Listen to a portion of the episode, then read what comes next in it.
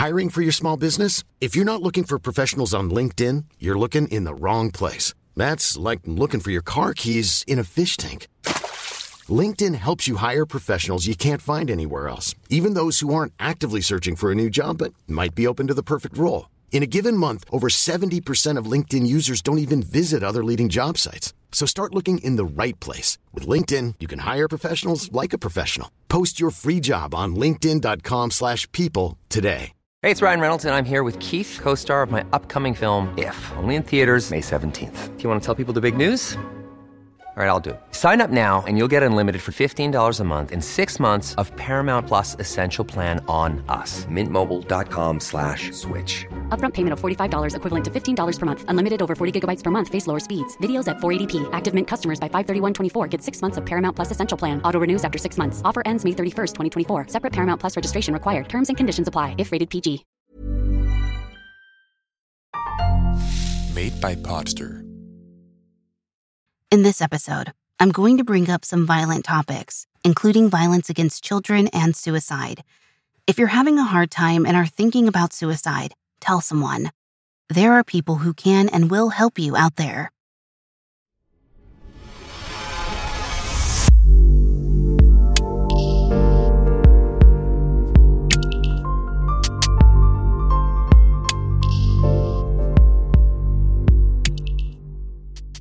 The Anthony family went to great lengths to keep up appearances, probably too far.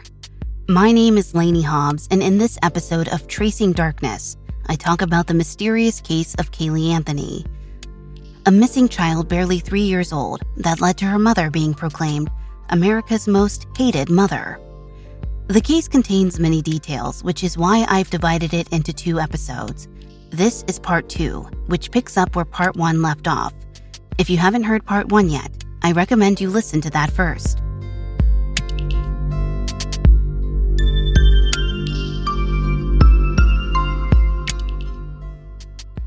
By the time I finished part one, Caylee had been missing for a while and her mother, Casey, was in custody, facing charges of murder or manslaughter. Meanwhile, the case had gained widespread public attention and hundreds of volunteers had signed up to search for Caylee, including Caylee's grandparents, Cindy and George.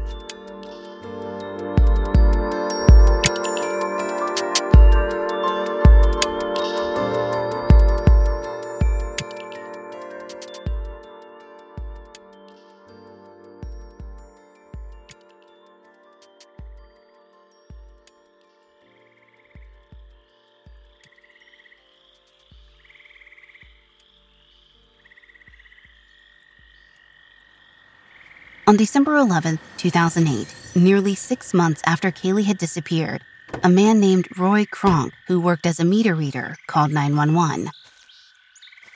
He had been driving near a marsh and had pulled into the flower bed to pee when he saw a gray laundry bag in a bush.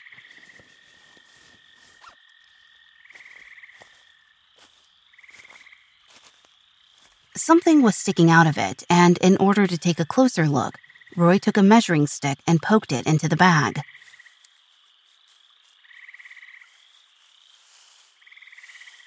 What he found looked like a small human skull.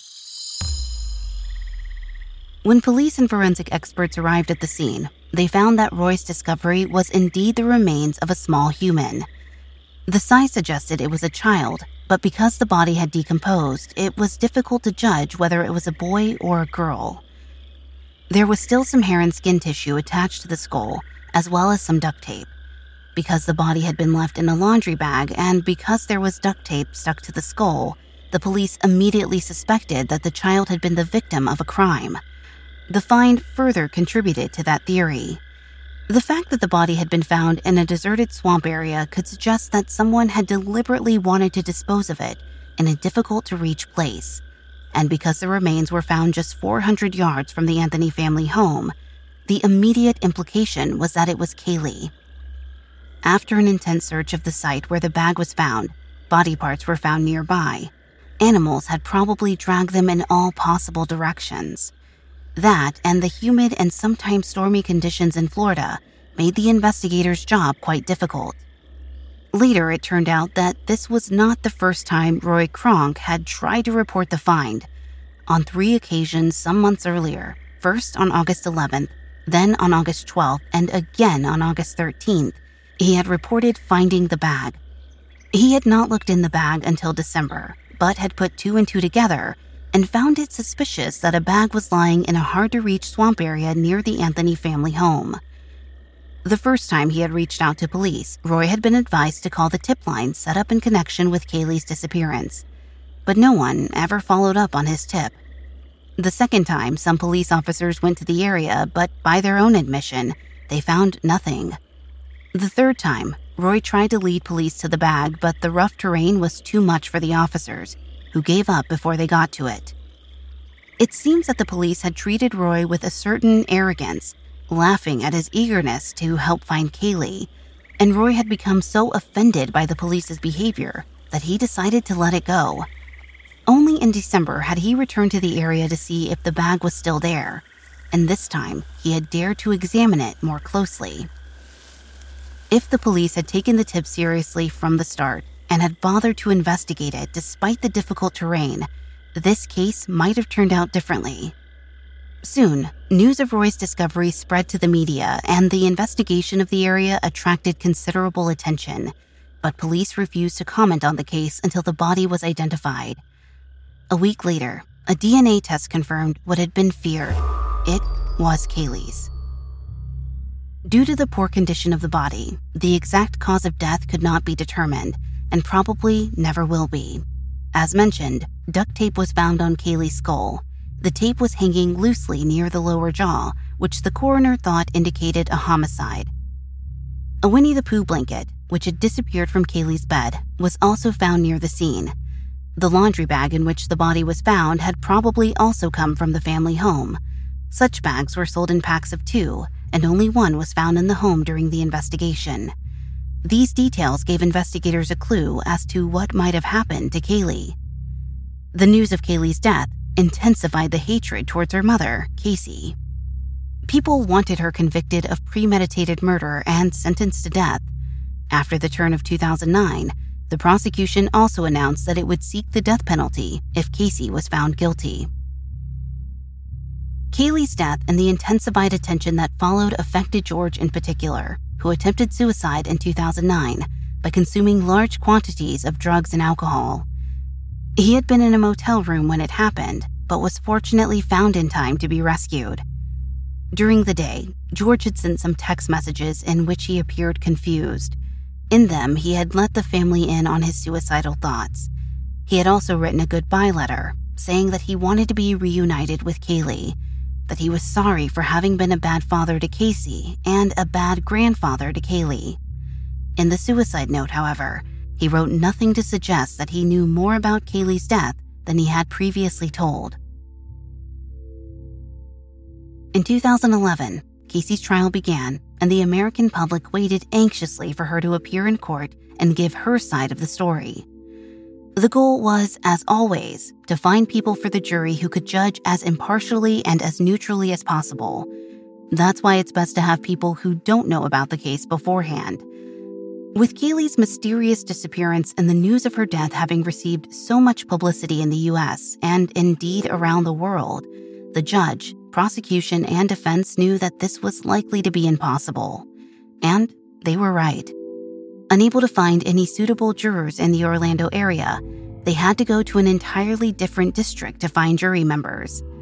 And even with this effort, the jurors probably would have heard about the case beforehand, but they probably didn't know all its details.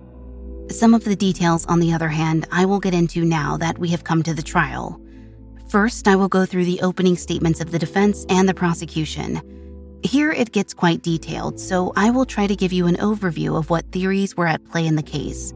I will also go through some interesting evidence and the final sentencing, but there is so much evidence in this trial that I simply cannot include everything. While you might think that everything worth knowing in this case has already been told, the trial provided some pretty shocking new information, so hang on. On May twenty-fourth, two thousand eleven, the trial of Casey Anthony began. People had started to arrive to secure a seat in the courtroom before four in the morning, and a long line formed in front of the courthouse. So many people wanted to get in that people started fighting to get ahead, and eventually those in charge of security at the courthouse decided that ordinary citizens should not be allowed in the courtroom after all. They would have to access the trial by other means, which they did. An estimated forty million Americans watched the trial on T V or elsewhere at some point. According to several sources, it is the most watched court event in the U S since the trial of O J Simpson, who was charged and acquitted of murdering his ex-wife and her friend, despite a large body of evidence pointing to him as the perpetrator.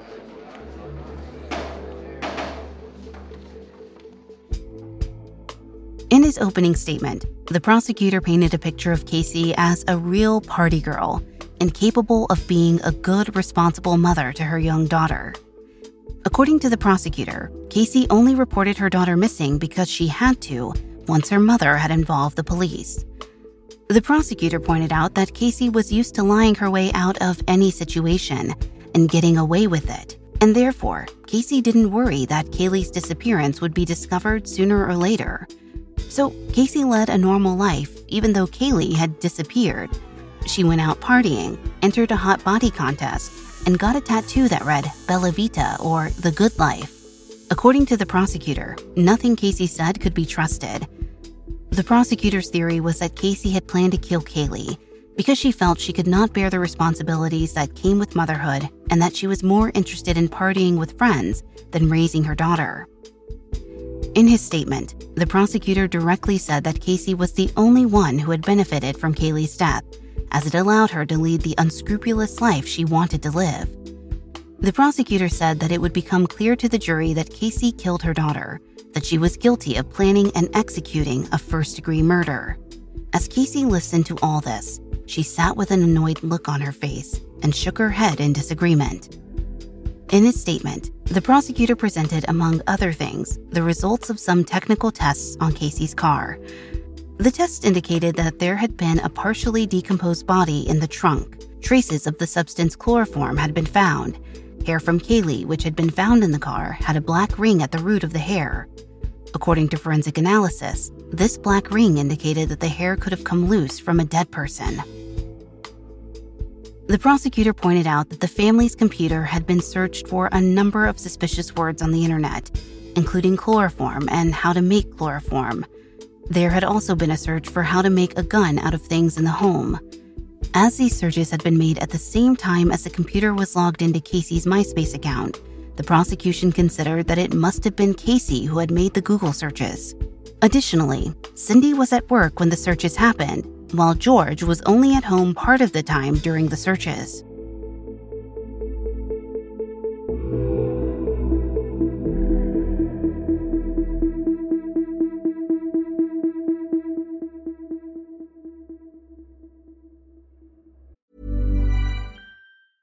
Ryan Reynolds here from Mint Mobile. With the price of just about everything going up during inflation, we thought we'd bring our prices down. So to help us, we brought in a reverse auctioneer, which is apparently a thing. Mint Mobile Unlimited Premium Wireless. How to get thirty, thirty, how to get thirty, how to get twenty, twenty, twenty, how to get twenty, twenty, how to get fifteen, fifteen, fifteen, fifteen, just fifteen bucks a month? Sold! Give it a try at mintmobile.com slash switch. forty-five dollars up front for three months plus taxes and fees. Promo rate for new customers for limited time. Unlimited more than forty gigabytes per month. Slows full terms at mint mobile dot com. How would you like to look five years younger? In a clinical study, people that had volume added with Juvederm Voluma X C in the cheeks perceived themselves as looking five years younger at six months after treatment. Look younger, feel like you. Add volume for lift and contour in the cheeks with Juvederm Voluma X C. Reverse signs of aging by adding volume to smooth laugh lines with Juvederm Volure X C. For important safety information and to find a licensed specialist, visit Juvederm dot com. That's J U V E D E R M dot com. Not for people with severe allergic reactions, allergies to lidocaine, or the proteins used in Juvederm. Common side effects include injection site redness, swelling, pain, tenderness, firmness, lumps, bumps, bruising, discoloration, or itching. There's a risk of unintentional injection into a blood vessel, which can cause vision abnormalities, blindness, stroke, temporary scabs, or scarring. Talk to a licensed specialist to find out if it's right for you.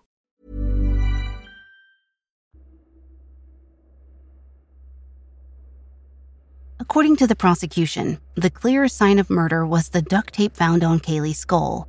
The prosecution argued that her airway must have been blocked by the tape. They further argued that Casey must have drugged Caylee with chloroform and then suffocated her by taping her nose and mouth shut with the duct tape.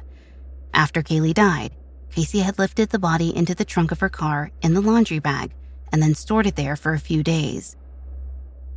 When the smell from the corpse's initial decomposition had become too bad, Casey had dumped the body in the marshland near her home. To cover up the particularly nasty smell in the car, Casey had put a bag full of waste in the trunk of her car, in the hope that the stench would mask the smell of the body. For those well-versed in the trial, there was little new information to be gleaned from the prosecutor's opening remarks. The only new information was the search results from the family's computer and the traces of chloroform found in the car. The information provided by the defense, on the other hand, was far more surprising and shocking, and many who watched the trial could not believe what Casey's lawyer, Jose Baez, said in his opening statement. I'll present that now.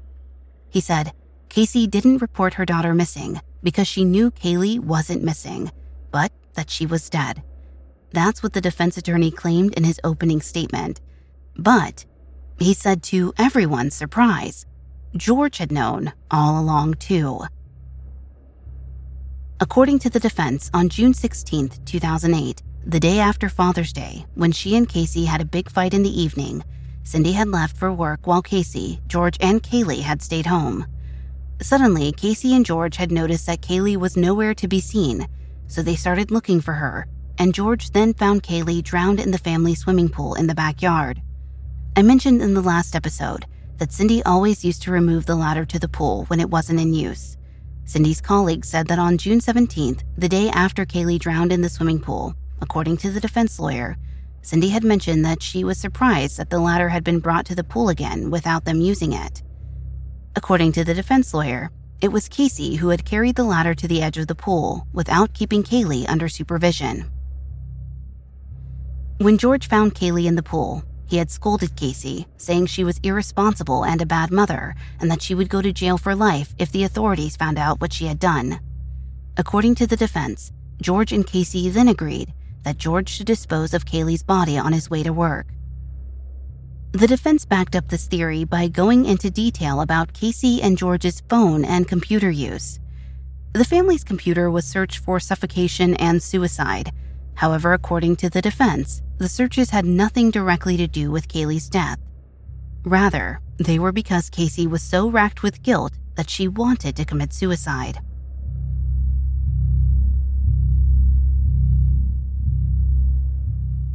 I mentioned earlier that shortly after this, Casey had called some friends and also received a phone call from her father that had lasted only twenty-six seconds. During this call, George had allegedly told Casey that everything was under control and that he had hidden Caylee's body away. The defense also pointed out that Casey and George did not call each other at all in the days that followed, although they usually called weekly or even daily. This was because, according to the defense, they could not bear to be in contact because of their guilt over Caylee's death.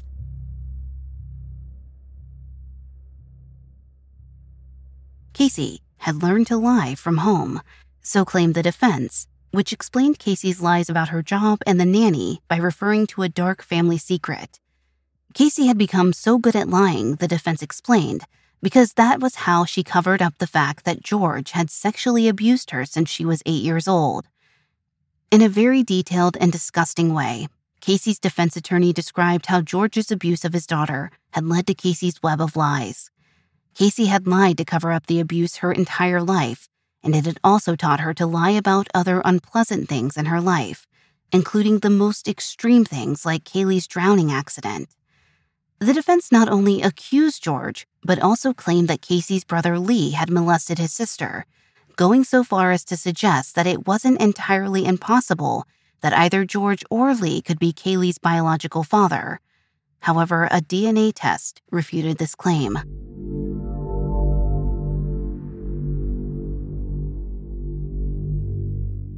That George had abused Casey came as a complete shock to everyone, but while Jose described the abuse, George and Cindy sat in their seats and listened blankly. The accusation had not previously been reported in the media, but it should be known that George and Cindy had been warned in advance that the defense would place the blame on George, and that the defense would raise the issue of sexual abuse. The couple, who had been given special permission to watch the trial from the public gallery, although they were also witnesses in court, had been told not to react to what was said during the trial. So, they sat transfixed, listening to what the defense had to say, and Casey sat in her seat, crying. George Anthony was called as the first witness. It was not an easy task for George to testify, and in the video footage of the trial, you can see how he breaks down and tearfully answers the defense's questions. Even before the trial, the temperamental man had received training on how to behave in a courtroom, but he wasn't always able to keep his emotions and reactions in check, which is perhaps not surprising given what he was accused of. During his interrogation, the defense brought up George's suicide attempt. The suicide attempt took place a month after Caylee's body was found, and the defense believed it indicated remorse on George's part for disposing of her body. Furthermore, the defense argued that the suicide attempt reinforced the theory that George had abused his daughter. The defense said that George feared that D N A from Caylee would reveal that he was in fact the father of the child, and that George had attempted suicide to avoid being confronted with his deeds. However, the defense did not bring up the sexual abuse during the questioning of George, probably because they knew George would deny everything and that it would not help their case in any way.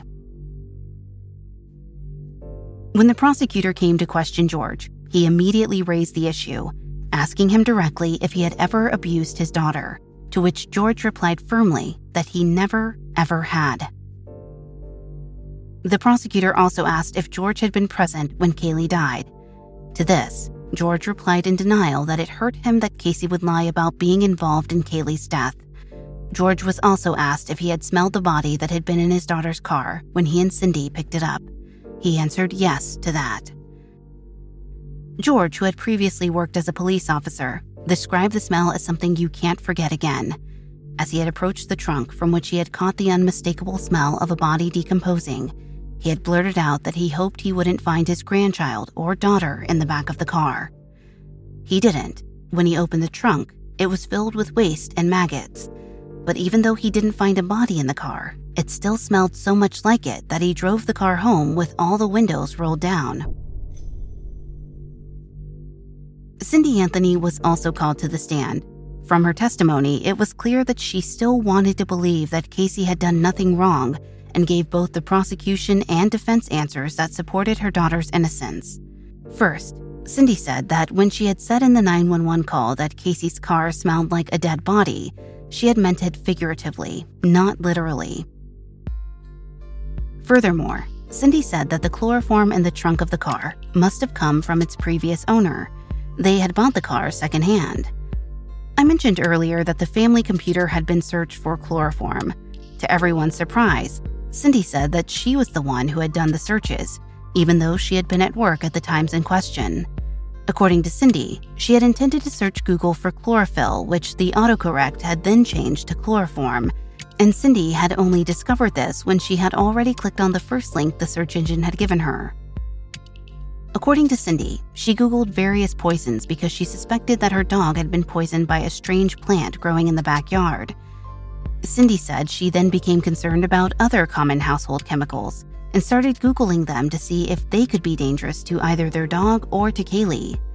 Cindy argued that she could run the searches because her work hours were flexible. Cindy said, however, that she hadn't Googled make weapons out of things in the home or shovel, which had been found on the computer search history, but that she had Googled break neck because one of her friends had been in a serious car accident and had suffered neck injuries.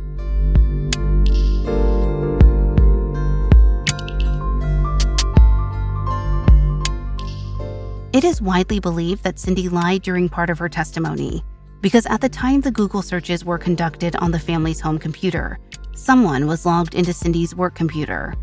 Moreover, Cindy's employer denied that Cindy had flexible hours, rarely the case for nurses in hospitals, although it is unclear whether the jury bought Cindy's explanation that it was she who was using the computer. It is possible that some of them at least considered it a possibility. The testimony about chloroform was important to the prosecution because it was the only evidence that Casey planned to kill Caylee. And with that evidence, it was possible to convict Casey of first-degree murder, which is precisely what requires proof of a planned killing. It was to the prosecution's detriment that Cindy undermined the credibility of this theory. The prosecution's strongest evidence was the hair and chloroform residue found in the trunk of the family's car. There were several witnesses at the trial who said that the hair found in the trunk of the car belonged to a female member of the family. And since the hair was completely undyed and untreated, it had to belong to Caylee.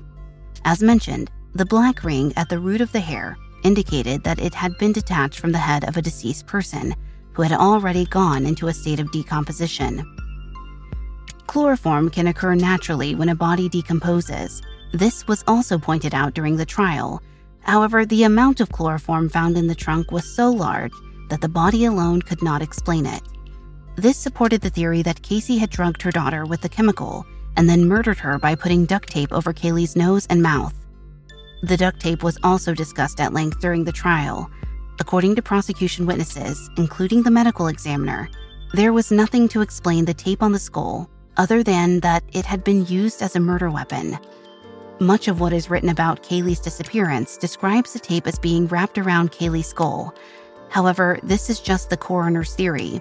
When the body was found, it was so decomposed that the tape had come loose and was only slightly attached. In addition, it was also possible that animals could have moved the tape. The area in which Caylee was found was very hot and humid, which may have caused the adhesive on the tape to loosen quickly. Although it could not be established with certainty that the tape had been over Caylee's mouth and nose, the prosecution still claimed that it had been used to kill the child because they had no other explanation. The prosecutor also pointed out that there had been a small red heart-shaped sticker on the duct tape and that a similar sticker sheet had been found in Caylee's room in the family's home. They also said that although the tape had partially come off, it was so tightly attached to the lower jaw that it had held the jawbones to the skull. Because of the advanced deterioration, they would have normally loosened. Despite several technical examinations, no fingerprints or D N A had been found on the duct tape, and during the expert testimony, it was also stated that the examinations of the hairs, as well as the chloroform, had been carried out using completely new methods, and that these findings and results could therefore not be considered reliable. According to the defense, the smell in the car was due to a bag of trash left in the trunk of the car, not the presence of a body.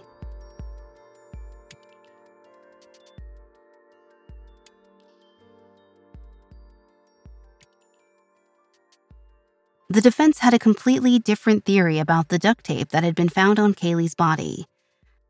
According to the defense, it was clear that the tape had only been applied to the skull after the body had decomposed.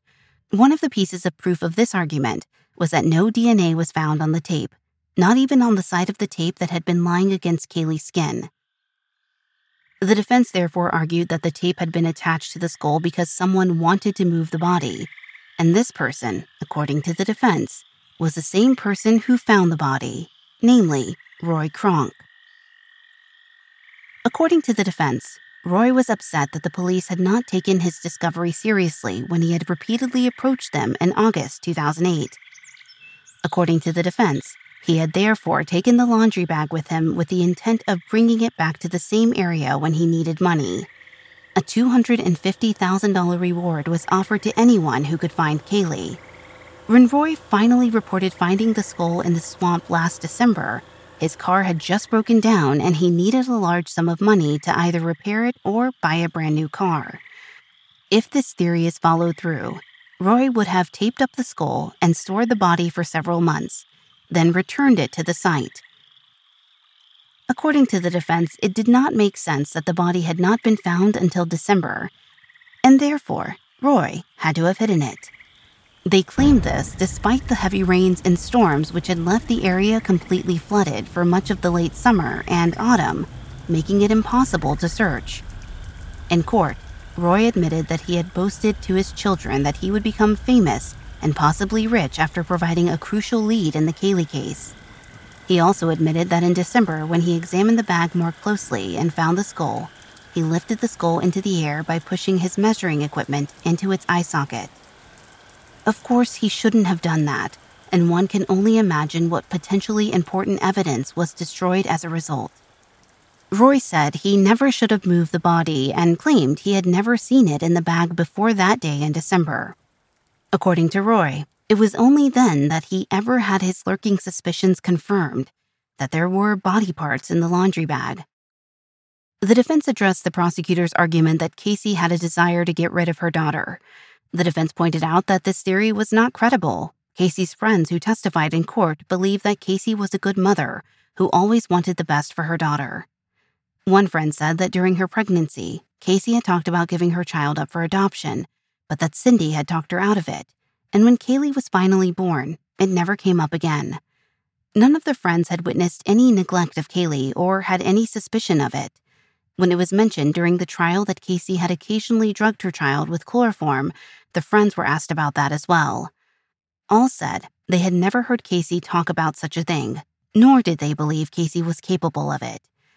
When Casey was out partying, Cindy bombarded her with text messages asking Casey to come home and tuck Caylee in, which made it hard for friends to believe the claim that Casey drugged her daughter. She woke up in the middle of the night anyway. When Casey and Caylee slept over at any of Casey's friends' houses, Casey often had trouble getting Caylee to sleep, but always managed to eventually, without drugs or chemicals, they said. So to them, it was hard to see why she would have used that stuff to get Caylee to calm down.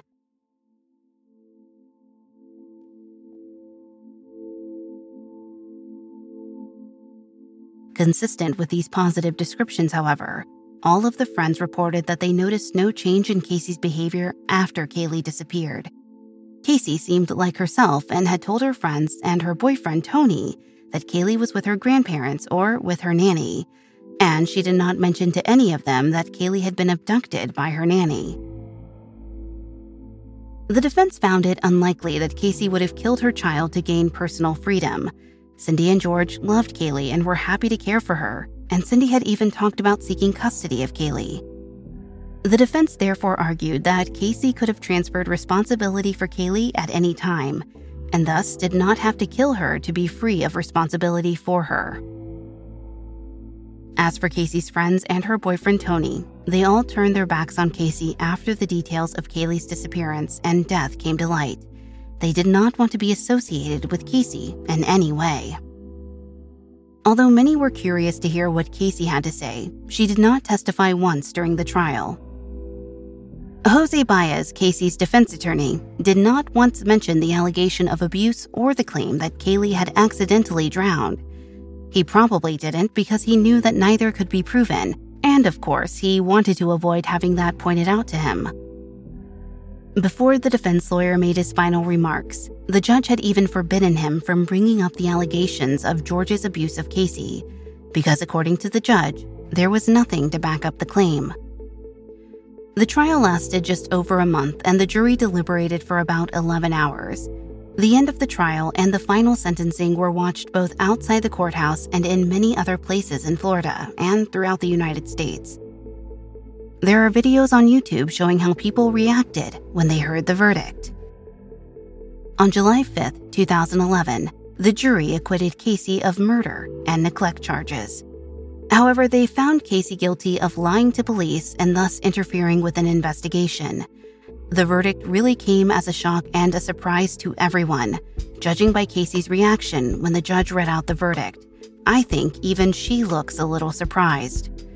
The biggest surprise was that Casey was found not guilty of murder, manslaughter, or child neglect.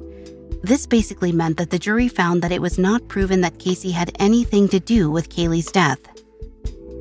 Later, when the jury commented on the case, they said that although many people believed Casey was guilty, the evidence was insufficient. The prosecution could not conclusively prove how Caylee had died, and they could not conclusively link Casey to Caylee's death. The judge in the case also said that he had difficulty accepting the jury's verdict. When given the verdict to read before sentencing, the judge read it silently to himself several times because he could not believe he was reading it correctly. According to the jury, most of the evidence presented by the prosecution was circumstantial. One juror told People magazine ten years later that even though no jurors liked Casey Anthony, even though she seemed like a terrible person, the prosecution just didn't give enough clear evidence to convict her.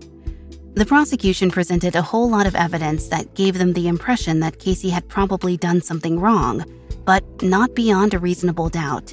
The jury also said that some of the technical evidence was so convoluted and had been referred to in such complicated terms during the trial that it was beyond their comprehension. Following the verdict, the jurors were subjected to hate mail, and at least one member also received threatening letters. According to the jurors, none of them wanted Casey to get away with the act without consequences, but they felt that under the law, they had no choice but to find her innocent. Since Casey was acquitted, she can no longer be charged with the murder or manslaughter of Caylee. Some jurors have said they would make a different decision today than they did then, and some have outright said they regret not doing more to challenge the other jurors' decision to acquit Casey. Although jurors have said that the acquittal was primarily due to weak evidence, the fact is that the outcome of a trial is usually always influenced by other factors.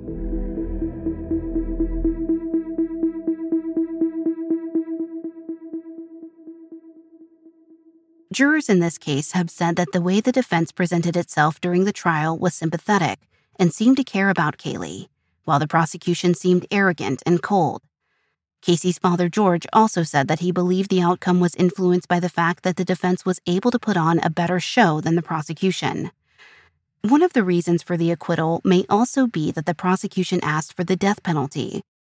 It may be that many jurors were reluctant because this verdict is so final and irrevocable. However, this does not explain why Casey was not even found guilty of manslaughter, which would not have been punishable by death. In the end, Casey got a four-year prison sentence for lying to police, but since she had already been in jail for a while waiting for her trial to start, she ended up spending only ten more days in jail. Later, the Supreme Court overturned two convictions Casey had received for lying to investigators. Casey also had to pay fines, but eventually filed for bankruptcy because she couldn't possibly pay them. On a side note, a woman from Orlando named Zenaida Gonzalez tried to file a civil suit against Casey and claim damages because her name was involved in such a big and highly publicized murder case. The case was dismissed, probably because Casey, who had accused Zenaida Gonzalez of kidnapping Caylee, had not made any accusations against this Zenaida. When Casey filed for bankruptcy, her financial situation was investigated, and some salacious details emerged about how Casey may have paid her lawyer, Jose Baez. A private investigator who had worked for the defense, that is. Casey and Jose, had found evidence that Casey paid Jose with sexual favors. For example, the private investigator had once surprised Casey naked in Jose's office. Then Casey admitted that they had a somewhat atypical settlement agreement. One of the judges who had ordered Casey's remand had to remind Jose not to hug Casey in court and to keep his relationship with Casey more civil. Casey and Jose both denied the private investigator's allegations. Since the trial, Casey has tried to stay out of the public eye, not always with equal success. Casey has lived all over Florida and has worked as a photographer and as a private investigator's assistant. The last time she was inquired about in twenty twenty-two, Casey was apparently still working for a private investigator firm. She has given one interview which apparently went so well that she hasn't given any interviews since. In this interview, she said, among other things, much to the annoyance of others, that she doesn't care what others think of her and that she sleeps pretty well at night. Casey also said she doesn't know what happened to Caylee or how she died. After the trial, Casey's mother, Cindy, initially distanced herself from her daughter, but now they have some kind of contact. Something suggests it's not the normal mother-daughter relationship they have. Casey's brother Lee and father George have said they never, ever want anything to do with Casey. Cindy and George are still married, and their marriage has apparently not even been shaken by the fact that they disagree about whether or not Casey is responsible for Caylee's death. Cindy believes that Caylee drowned in the pool and that Casey then panicked and hit her daughter's body. She also believes that Casey became so emotionally upset about what happened that she went out partying and got a tattoo to take her mind off of it. According to Cindy, the incident was an accident and nobody's fault. George, on the other hand, has stated that he suspects Casey may have used some drug or narcotic to sedate Caylee, from which she then accidentally died, and that he doesn't believe Casey intended to kill Caylee. George believes that someone may have helped Casey dispose of the body, and he also believes that Casey had previously drugged Caylee so that she could walk away from her for long periods of time. George had once noticed that Caylee slept for thirteen hours straight without waking, and when she finally did wake up, she seemed very drugged.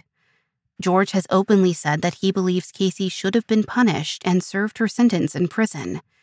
He also said that he will sue Casey if she ever tries to make money from her daughter's death, for example, by writing a book or making a documentary about the case.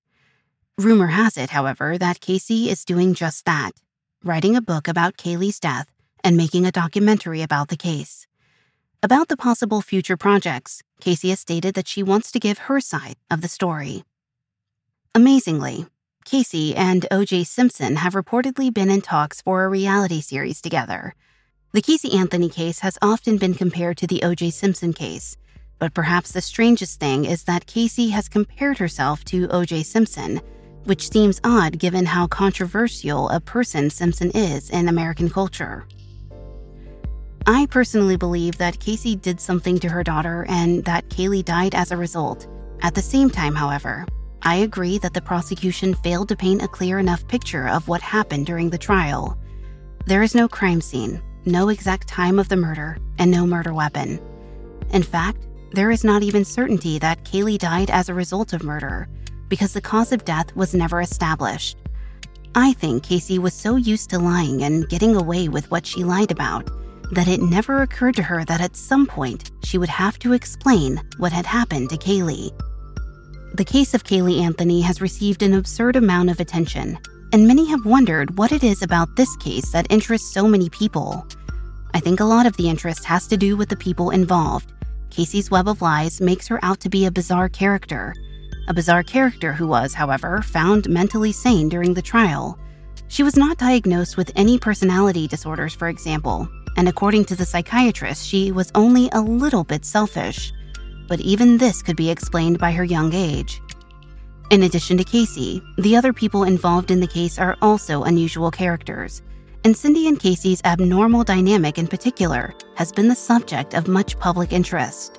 Cindy apparently believed and still believes Casey's lies and has often defended her daughter. At the same time, Casey seems to dislike her mother. George is also a curious character in his own right, although I think he is second only to Casey's brother Lee as the most rational person in the Anthony clan, since even long before Caylee died, he did not believe Casey's lies. It's a bit sad, though, that because of the bizarre characters and details of this case, Caylee takes a back seat, even though she is the victim here and should be the focus of the whole story. Caylee's murder is officially unsolved, and she has thus never received justice. And frankly, I don't think there will be any change in this situation unless Casey suddenly decides to tell the truth about what happened. There is a huge amount of information about this case, several books, documentaries, and thousands of news articles. So if you want, you can get the family history laid out there from A to Z and almost meticulously describe what each family member did after Caylee disappeared. So if you're still interested in the case, there are plenty of places to look for more information.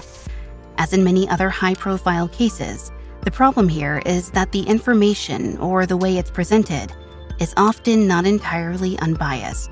So I would advise you to be aware of that. That's all I had to say this time. I hope you enjoyed listening. I'm Laney Hobbs, and this was Tracing Darkness. The show is originally created by Tilda Loksonen and adapted into English by Podster. Thanks for listening. Next time, we'll be tracing the steps of another interesting case.